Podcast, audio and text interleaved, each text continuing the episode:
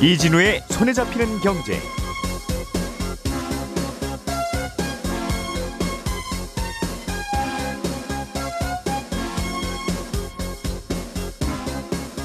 안녕하십니까 이진우입니다. 1인당 25만 원씩 지급하는 재난지원금 신청이 오늘 9시부터 시작됩니다. 아, 사람들이 많이 몰릴 것을 대비해서 이번 주에는 출생연도 끝자리를 기준으로 요일별 오부제가 적용된다고 하니까 오늘은 아, 출생연도 끝자리가 1과 6, 내일은 2와 7 이제 이런 순서로 신청을 하시면 되는 건데요. 이 재난지원금 신청 기간 중에 각별히 주의하실 게 또 있습니다. 최근에 이 보이스피싱도 관련해서 어, 이런저런 문자 사기 사건들이 이 재난지원금과 연결해서 또 생기는 모양입니다. 어, 메이스, 메신저 피싱 또 보이스 피싱 주의보까지 함께 살펴보겠습니다. 최근에 동남아시아에 진출한 우리나라 기업들이 비상이 걸렸습니다. 델타 변이 바이러스가 확산되면서 현지 공장 가동률이 30%대까지 떨어졌다고 하는데요. 생산, 유통, 판매 모든 과정이 다 차질이 빚어지겠죠. 결국은 이게 물가 오름세로 연결되게 될 텐데 이 소식도 자세한 상황 살펴보겠습니다. 9월 6일 월요일 손에 잡히는 경제 광고 잠깐 들으시고 바로 시작하겠습니다. 오늘의 뉴스를 프로파일링 합니다. 평일 저녁 6시 5분 표창원의 뉴스 하이킥.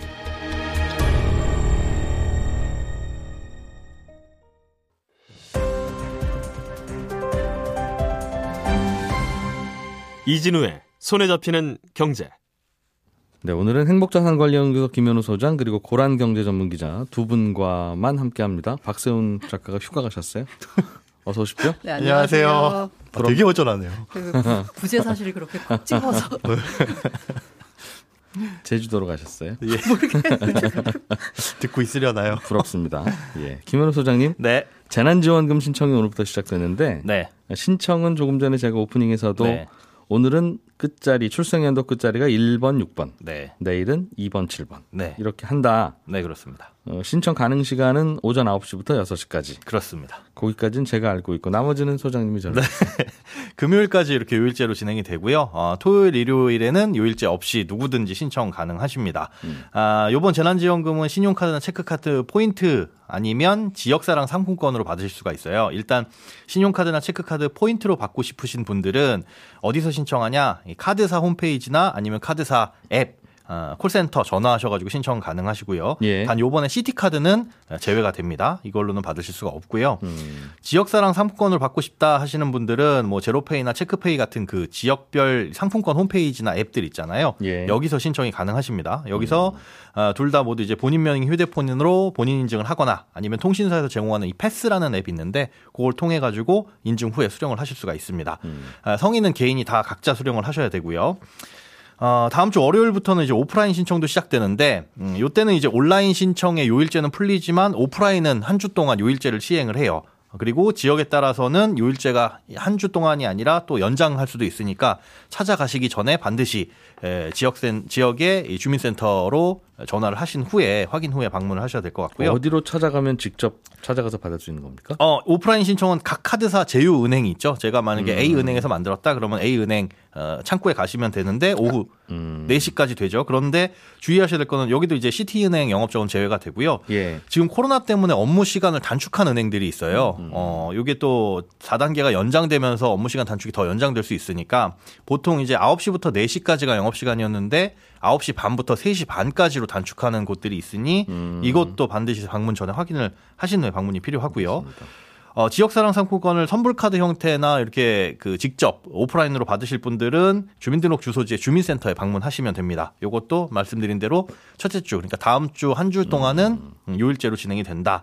그리고 방문이 어려우신 뭐 고령자분들이나 장애인분들 같은 경우는 13일부터 직접 이 집으로 찾아와서 신청을 받아주는 찾아가는 신청 요게 시작됩니다. 예. 아, 이런 거에 대한 모든 문의는 전담 콜센터가 있는데 1533-2021번이나 아니면 국번 없이 110 여기로 신청하시면 되고요. 예. 신청은 10월 29일까지 가능하고 사용은 올해 말일까지 가능합니다. 그런데 신청하지 않거나 아니면 기한 내 사용하지 않은 금액은 국가나 지자체로 전부 다 환수되고 어, 이거에 대해서 별도 보상은 없습니다. 뭐 기부나 이런 것들은 없다는 거죠. 예. 연말까지 써야 되는 거죠. 그러면 예, 결국 그렇습니다. 예. 뭐 잘 모르겠으면 110 예, 110에 110 전화를 하시거나 전화하시면 네, 1533 2021 여기로 전화를 하시면 됩니다. 예. 주의해야 될 점. 어, 있습니까? 이게 지금 정부에서도 재난지원금 관련해서 메신저 피싱, 그러니까 문자 사기가 증가할 것으로 예상되면서 음. 에, 좀 주의 바란다라는 내용을 발표를 했어요. 이번에는 이제 특별한 일이 없는 한 2002년 12월 31일 이전 출생한 성인은 개인이 다 신청을 하셔야 됩니다. 그러니까 부모님 걸 대신 신청해 주신다거나 하기가 어려운데 네. 이 대상자 안내는 카카오톡이나 토스 아니면 이 네이버 앱을 통해서 국민비서 굽, 굽비라는 요 서비스가 있어요. 이걸 통해서만 안내를 해드립니다. 뭐 문- 대상자인지 아닌지. 네, 여기에 예. 신청을 하신 분들만 안내를 해드려요. 간혹 이제 카드사나 은행에서 발시하는 뭐 안내 메시지나 홍보 문자도 올 수는 있는데 음. 이런 문자를 받는다고 하더라도 혹시나 인터넷 링크가 문자 안에 포함되어 있다라고 한다면 절대 예, 클릭은 하셔서는 안 되고요. 그렇게 신청을 받지는 않으니까요. 그 재난지원금 대상자이십니다. 이거 클릭하셔야 받으실 수 있습니다. 뭐 이렇게 날라온다는 거죠. 네, 그러면 절대로 음. 클릭하시면 안 되고 국민비서 서비스 요거 아까 말씀드린 거는 카카오톡 검색창이나 아니면 네이버 검색창 예. 여기에서 이제 국민비서라고 검색을 하시거나 토스 이용하시는 분들은 전체 메뉴 들어가시면 제일 위에 국민지원금이라는 메뉴가 딱 떠 있습니다. 거기에 들어가셔가지고 본인 인증 후에 선, 신청을 하시면은 어, 대상자가 되는지 안 되는지 예, 알려드립니다. 실제로 제가 받은 문자를 보니까요. 정상적으로 카드사에서 온 문자에는 링크가 없네요. 그렇죠. 네. 네.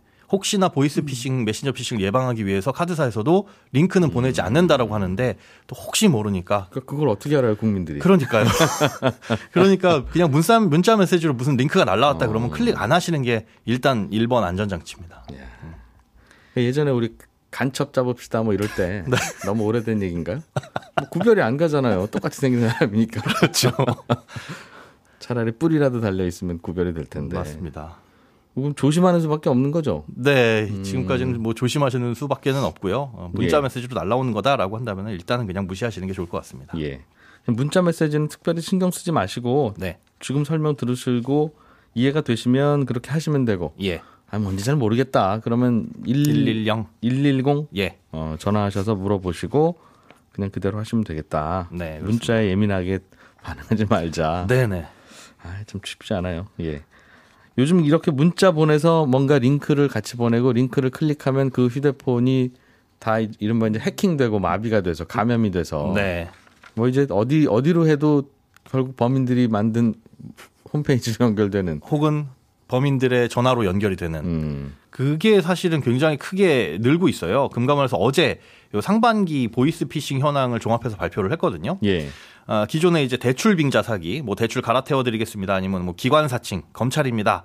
그리고 문자 사기 이런 것들을 전체 이, 종합을 해봤더니 전체 피해 금액으로 봤을 때 작년 1월부터 6월까지는 1,577억 원 정도의 피해액이 발생을 했는데 음. 올해는 같은 기간 동안 845억 원, 그러니까 절반 가까이 감소를 했어요. 예. 그런데 그 중에서 보니까 메신저 피싱, 그러니까 문자 사기는 2.6배로 늘어났습니다. 그러니까 전체 피해액이 전체 피해액 중에 한 절반 이상을 차지를 하고 있는데 이 말인즉슨 기존에 뭐 검찰입니다, 뭐 사기 계좌에 연루되셨습니다, 출석하셔야 됩니다, 뭐 이런 거라든가 아니면 대출 싸게 바꿔드립니다 같은 전화 사기는 한 7, 80% 이상 줄어들었다는 겁니다. 그러니까 요즘에 이제 모르는 전화는 안 받죠. 네. 이게, 이게 근데 피해 기준이다 보니까 이런 전화 사기를 이 전화 사기범들이 줄이느냐는까지는 알 수가 없어요. 그러니까 안 당하는 건지 줄이는 건지는 모르겠지만은 문제는 문자 사기가 급증하고 있고요. 이게 네. 또 특히나 대상이 50대 이상 장년층에게 피해가 집중되고 있다. 요게 네. 좀 주목할 만한 점입니다. 그렇군요. 대개는 문자 다 무시하는 경우들도 많은데 네. 음, 친절한 분들이 항상 다 응답하시고 그런데 무시할 수 없는 확인하시고. 유형으로 오다 보니까 문자가 뭐 엄마 나 핸드폰 지금 액정이 깨져서 친구 폰으로 연락을 해요. 뭐 이런 식으로 오고 예. 그 다음에 심지어 이미 내 핸드폰이 해킹되어 있는 경우에는 개인의 아, 가족 이름까지 다 알고 있기 때문에 음. 의심을 전혀 하지 못하고 또 전화를 걸어봤을 때 전화 통화가 안 됩니다. 해킹된 경우에는 네. 이미 내 핸드폰은 해킹이 돼서 어디로 전화를 하든 문자를 보내든 먹통이 되는 거죠. 음. 그런 식으로 되어 있다라고 한다면 전화를 할 수도 없고요. 네. 이런 경우에는 정말 이제 방법이 없으니까 뭐 예. 개인적으로 전화를 해서 확인하세요라는 것도 안전장치가 될 수는 없다는 겁니다. 음. 그럼 예를 들면 내 휴대폰 액정이 깨졌어 엄마 어디로 좀 뭘 해달라고 하는 거예요 이렇게 문자를 보내면서 이게 예전에는 돈을 요구하는 게 주목적이었잖아요. 네. 그런데 돈보다는 다른 걸 목적으로 합니다. 그러니까 자녀가 갑자기 엄마 나 휴대폰 액정이 깨졌는데 3천만 원만 보내줘 이럴 리는 없잖아요. 예, 이상하게 생각하니까 보통 소액이에요. 구글 기프트 카드. 음. 편의점 가서 이런 거를 좀 몇십만 원 단위로 좀 사서 보내줘라. 네. 이거 액정 깨진 거 고치는데 이걸 뭐 결제해야 되고 좀 말도 안 되는 소리긴 한데 음. 근데 급하다고 하니까 그렇게 해주시는 분들이 있는데 문제는 예. 요거는 몇십만 원 단위인데 이보다 더 큰 목적이 있습니다. 그러니까 금전보다는 휴대 이 이제 휴대전화에 있는 금융거래 정보라든가 아니면 신분증을 빼돌릴 목적이에요. 그러니까 내 신분증이나 어 각종 금융 정보를 빼돌린 다음에 예. 나중에 그걸 위조해서 불법 대출을 받거나 아니면 제가 가입하고 있는 예금이나 보험을 해지해서 가져가는 거죠. 그렇기 때문에 이건 언제 피해가 어떻게 발생할지 몰라서 일단 한번 내 개인정보가 빠져나갔다. 그러면 그 즉시 인지를 못하고 시간이 지나서 확인이 되고 그렇기 때문에 피해 구제가 힘들어지는 사례가 많다고 합니다. 그내 신분증 사본을 어딘가 보내게 되는 거예요? 네, 그렇습니다. 엄마한테 얘기해서 엄마 지금 뭐가 필요한데 신분증이 음. 필요하대. 그리고 혹은 신용카드 앞뒷면으로 촬영 좀 해줘요. 지금 휴대폰 수리하는데 필요합니다. 아, 그러면. 예, 그렇게 해가지고 찍어서 보내주게 되면 그때부터 나중에 이게 범죄에 연루가 될 수가 있다는 거죠. 그것도 좀 그런 것 같아요. 예를 들면 내가 신분증 사본을 누군가한테 줬어요. 예, 신용카드 앞뒷면도 찍어줬어요. 네, 그럼 그것만 있으면 그 사람은 대출도 받고 뭐다할수 있다는 거 아닙니까? 내 명의로. 그렇습니다. 그럼 내 본인 확인을 그렇게 한 금융회사가 책임져야지. 맞습니다. 그걸 뭐 내가 내 신분증 사본을 누구에게 주든 네, 그거 사람 보고 대출해야지 그걸 그렇죠. 신분증만 보고 대출한 금융회사가 책임져야 되는 거 아닙니까? 그런데 보통 나에 대한 신분 확인이 내 명의의 핸드폰으로 이루어지잖아요. 예. 이들이 내 명의의 핸드폰을 개통한 다음에 그걸로 아예 핸드폰부터 개통을 해서 거기로 신분증과 각종 금융 정보를 가지고 예. 개설을 한다는 겁니다. 그리고 내 핸드폰으로 따라온 문자도 아- 알아서 갖고 가서 알아서 갖고 가서 제 명의로 마치 불법 내, 나인 양. 그렇습니다. 그러니까 그 상황에서 내가 무슨 잘못이냐는 거죠. 맞습니다. 그 신분증을 예. 넘겨줬다는 그 부분에서 있어서 약간 잘못이 될 거예요 아마. 음. 그러니까 예를 들면 신분증을 어. 탈취당한 게 아니라 음. 내가 넘겨준 거잖아요. 그러니까 본인 책임 있는 거죠. 그건 신분증 관리를 잘못했을 뿐이지. 네. 그러니까 거기에 따른 본인 관- 확인 절차가 완벽하지가 않은 거죠. 금융회사가 어느 정도 책임을 져야 되는데. 예를 들면 사람의 얼굴을 가지고 모든 신분을 확인할 수 있는 시대가 올 수 있죠. 예. 어, 그런 뭐 또 홍채라든가 네. 누군가가 범인이 내 얼굴이랑 똑같이 변장을 하거나 성형 수술하거나 네. 홍채를 위조해서 은행에 가서 대출을 받으면 그게 똑같이 생긴 내 잘못입니까? 아니죠. 이건 아무래도 그걸 그 왜 소비자 보고 보고 주, 주의하라고 그래요? 비대면 거래에 대해서 은행이 알아서 보완을 해야지. 이 그런 부분에 대한 CCBB를 가르는데 굉장히 많은 노력이 또 들어갈 수 있으니 처음 단계부터 음. 주의를 해달라는 건데 아무튼 문자가 와가지고 이런저런 요구하는 거는 본인 확인이 되기 전까진 좀 주의를 하셔야 될것 같아요. 주의하자. 아무튼 네, 지금은 맞습니다. 음, 누구 잘못이든 한참 내가 따져야 되니까. 예. 자, 고란 기자님이 준비해 오신 소식은 심각한 소식인 것 같습니다. 네. 동남아의 전 세계 그 이런저런 제품들의 생산 기지가 몰려 있는데 하필 이 지역에 이제 델타 변이가 음. 빠르게 확산되면서 뭐 너나 할 거 없이 웬만한 기업들이 다 비상에 걸렸네요. 네, 남의 나라 얘기인 줄 알았더니 진짜 다 비상이 걸린 건데요. 전 예. 세계가 미국인들이 다시 화장지를 사재기하고 있다. 이게 월스트리트저널 1일자 기사 제목입니다. 이 화장지 진열대가 텅 빈 건 지난해 11월 코로나19 3차 대유행 이후 9개월 만인데요. 음. 왜 그러냐 보면 동남아에 델타 변이가 확산되면서입니다. 그 동남아에는 독일 인피니언 등 차량용 반도체 업체의 생산 공장이 밀집돼 있고요. 예. 미국 같은 경우 반도체 수입의 절반 가량을 말레이시아 등 동남아 5개국 현지 공장에서 수입을 합니다. 음. 중국은 데이터 처리 장비 38%, 통신 장비 29%를 다섯 개 동남아 다섯 개 국가에 의존하고 있고요. 이러다 보니까 동남아 현지 상황에 따라서 미국과 중국의 완성차와 통신 산업이 좌우되는 꼴입니다. 게다가 그 미국에서 수입하는 신발의 30% 정도는 그 베트남의 베트남산입니다. 예. 베트남의 경우에는 지난달 봉쇄령이 발령이 되면서 생산에 차질을 빚고 있습니다. 이러다 보니까 미국의 고용 상황도 별로 좋지가 않고요. 중국 같은 경우에는 그 제조업 구매자 관리 지수라고 하는 PMI 지수가 8월 달에 49.1을 기록했습니다. 이게 50이 기준이거든요. 50 이상이면 경기 확장, 50 이하면 위축인데 지난해 4월 이후 처음으로 50에 못 미쳤습니다. 음. 이것저것 만들어봐야 안 팔리거나 뭐 중국에서 뭘 사다가 뭐 동남아에서 뭘 좀 조립을 한다거나 하는 것도 올스톱이고 네. 그럴 테니 우리나라 기업들도 많이 가 있죠. 어, 정말 많이 가 있죠. 그렇다 보니까 그 국내 기업들의 현지 공장 가동률이 베트남의 경우에는 30%까지 떨어졌다라고 합니다. 지난달 23일부터 호치민시 외출을 전면 금지하는 완전 봉쇄령을 내렸습니다. 이 삼성 호, 삼성전자 호치민 공장은 가동이 중단되면서 하루 손실액만 170억 원에 이른다라고 하고 있고요. 예. 이게 이미 판매에도 영향을 미치고 있습니다. 이 삼성전자 TV의 경우에는 배송까지 한 달 정도 걸리는데 음. 이 만약에 지금처럼 부품 수급이 원활하지 않으면 사실 전자업체의 경우에는 블랙 프라이데이, 크리스마스 여기가 시즌이거든요. 예. 이때 아마 판매를 잘 못하지 않을 수 있지 않을까라고 음. 우려가 되고 있습니다. 게다가 삼성전자 스마트폰 공장에 있는 박닌성이라고 하는 곳인데요. 네. 여기는 삼성전자 스마트폰 글로벌 생산량의 절반을 담당하고 있습니다. 근데 최근 들어서 최근에 이제 삼성전자 그 새로 나온 갤럭시 폴드 접히는 거. 요거 되게 예. 잘 나가고 있거든요. 예. 근데 이게 잘 나간 상황에서 이때가 때다 하고 팔아야 되는데 물량이 안 돼가지고 네. 못 파는 경우가 지금 빚어질 것 같아서 걱정하고 있습니다. 음. 게다가 현대차도 되게 심란한데요. 이 삼성 베트남과 함께 현지 합작 공장을 세웠습니다. 여기에서 이 합작 공장에서 베트남 판매 물량 전부를 생산하고 있습니다. 예. 그런데 앞 말씀드린 대로 셧다운이 됐다라고 말씀드렸잖아요. 그러다 보니까 아예 생산이 안 돼서 큰일 났다라는 상황인 거고요. 더 심각한 건 말레이시아발 차량용 반도체 수급난입니다.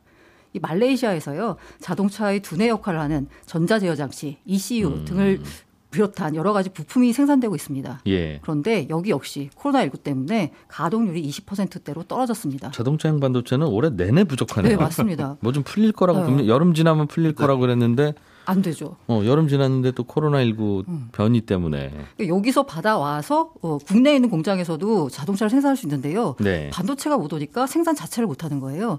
그래서 아마 차를 주문해 보신 분들은 알겠지만 지금 주문하면 오래 받기가 쉽지 않다라고 합니다. 음. 그리고 패션 업계 같은 경우에도요. 대부분 생산 유통이 다 동남아에서 이루어지고 있거든요. 예. 이러다 보니까 차질을 빚고 있고요. 이 특히나 조금 중견 기업 같은 경우는 괜찮은데 이 영세 업체 이른바 이제 하청업체 하청업체의 경우에는 예. 이게 지금 운송 수단이 다 막혀버리니까 비행기로 운송을 해야 돼요. 네. 근데 비행기 운임은 너무 비싸잖아요. 그러니까 주문이 들어와도 우리는 못하겠습니다라고 한다고 합니다.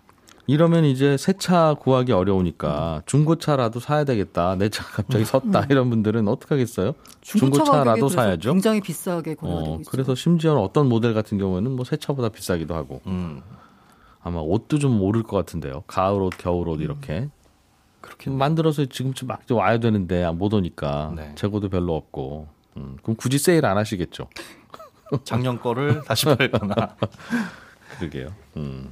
이러면 결국 물가가 많이 오르는 게 일단은 걱정이죠. 네, 말씀하신 대로요. 이게 일단 생산 차질을 빚어지고 수요는 있으니까 물가가 오르는데 예. 그 전체 제품의 한 28% 정도를 베트남에서 조달한다라고 합니다. 아디다스의 경우에는요. 예. 그래서 아디다스가 관계자가 하는 말이 올 하반기에만 6억 달러 정도 손실이 발생할 수 있고 아마 이걸 메우기 위해서 소비자 가격 인상을 고려할 수 있다라는 얘기가 나오고 있습니다. 음. 이러다 보니까 뭐 사실 이 동남아 공장이 마비되니까 공급이 우려가 되고 기업들은 대체 공급 업체를 찾잖아요. 네. 이 대체 업체를 찾다 보면 당연히 물류 비용까지 겹치면서 가격이 비용이 올라가게 되겠죠. 그렇겠죠. 올라간 비용은 예. 소비자 가격 인상으로 연결이 되고요. 음. 이미 우리나라, 미국, 중국 할 거 없이 다 소비자 물가가 지금 오르고 있습니다. 음. 독일 같은 경우에는요, 8월 소비자 물가가 지난해 대비해서 3.9% 올라서 통일 이후 28년 만에 최고 상승률을 기록했습니다. 음. 그래서요, 그 나이키를 비롯한 80여 개 신발 의류업체가 지난달 중순에 조 바이든 대통령에게 베트남에 더 많은 백신을 기부해 주세요. 라고 서신을 보내기도 했습니다. 예. 자, 다른 뉴스 하나 좀 보겠습니다. 우- 카카오뱅크 주식 갖고 있는 분은 오늘 조심해야 아, 됩니까? 네, 조심하셔야 왜, 왜요? 왜? 이게 그 공모주 청약을 할 때요, 그 기관들의 경우에는 물량을 쓰면서 우리가 이 받은 공모주를 오랫동안 안 팔고 들고 있다가 팔겠습니다.라고 기간을 확약을 하면 더 많이 줍니다. 그러니까 오랫동안 안 판다라고 할수록 더 많이 배정하거든요. 예. 이걸 의무 보유 확약이라고 하는데 네. 일종의 이제 시장 충격 완화 장치인 셈입니다. 그런데 이제 카카오뱅크가 상장한 지 한 달이 됐잖아요. 예. 우리 한 달 동안 안 팔게요라고 했던 기관 물량이 오늘 시장에 풀립니다. 아, 오늘 한 달 끝났어요, 네네 이제? 네. 314만 주가 풀리거든요. 예. 예, 이게 공모 당시 기관들이 받았던 물량이 한 8.7%에 해당하거든요. 음. 카카오뱅크 전체 주식에는 0.66% 규모라 뭐, 뭐 크지 않다라고 볼 수도 있지만 어쨌든 간에 아무튼, 아무튼. 네, 이 정도가 음. 풀리고요. 오늘입니까, 오늘? 네, 오늘입니다. 카카오뱅크는. 네. 그리고 10일에는요. 크래프톤. 여기도 역시나 1개월 보유 기간이 끝나면서 네. 음. 96만 주가 시장에 풀립니다. 전체 기관 배정 수량의 16.9%가 풀립니다. 이번 주 금요일이네요? 네, 크래프톤이 조금 더 심각해요. 기관 배정 수량의 16.9%니까. 음. 예. 그리고 18일에는 SK 바이오사이언스 394만 주가 풀립니다.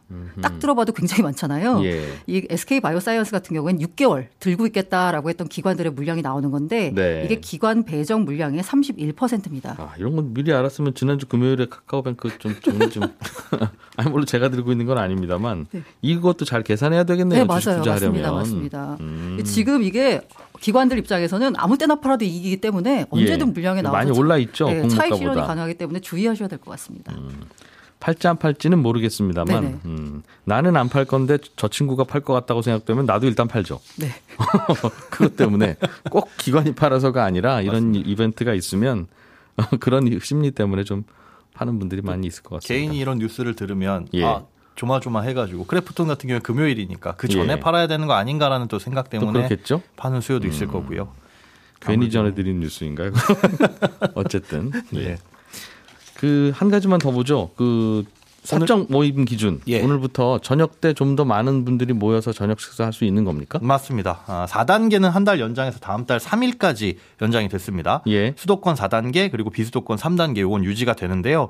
예, 9시까지였잖아요. 영업 시간이. 그런데 예. 요 영업 시간 제한이 10시까지로 1시간 늘어나고요. 음. 허용 인원도 이 백신 접종자에 대한 인센티브가 포함돼서 기준이 조금 달라집니다. 그러니까 이때 백신 접종자 완료 기준은 얀센 같은 경우는 1차 그리고 그 음. 외 백신은 2차 접종까지 완료한 상태에서 14일 경과 후에요. 그러니까 15일 차에 접어 드신 분들만 백신 접종 2차까지 완료자에 다 맞고 14일 경과 후 네, 예. 15일 차 여기만 해당이 그래야 됩니다. 되는데 이분들은 투명 인간이라면서요? 네, 요분들은 투명 인간인데 투명 인간도 제한이 있습니다. 음. 무조건 무제한 투명 인간은 아니고요. 네 명까지만. 맞습니다. 음. 아, 수도권 낮에는 4명이 원칙이고 여기에 플러스 2명 투명 인간, 저녁에는 2명이 있어요. 원칙이고 4명이 투명 인간입니다. 점심은 두 명, 저녁은 네, 아, 점심은 네 명, 저녁은 두 명은 똑같고 네. 거기에 투명 인간은 네 명까지 추가할 수 있고 네, 낮에 투명 인간은 두 명만 되고 맞습니다. 아이고야. 이천 이안은 특별합니다. 트리플 환승역 추진 중인 부발역이 빠른 이안. 개발 호재를 노리는 이안. 비규제 지역 속 주목받는 이안. 이안에서 착한 가격으로 Have a good time 이안 퍼스티엄 이천 부발 10월 오픈 예정 1811-8176 대우산업개발 예, 김현우 소장님, 고란 기자님 두 분과 함께 했고요. 저는 11시 5분에 이어지는 손에 잡히는 경제 플러스에서 뵙겠습니다. 고맙습니다.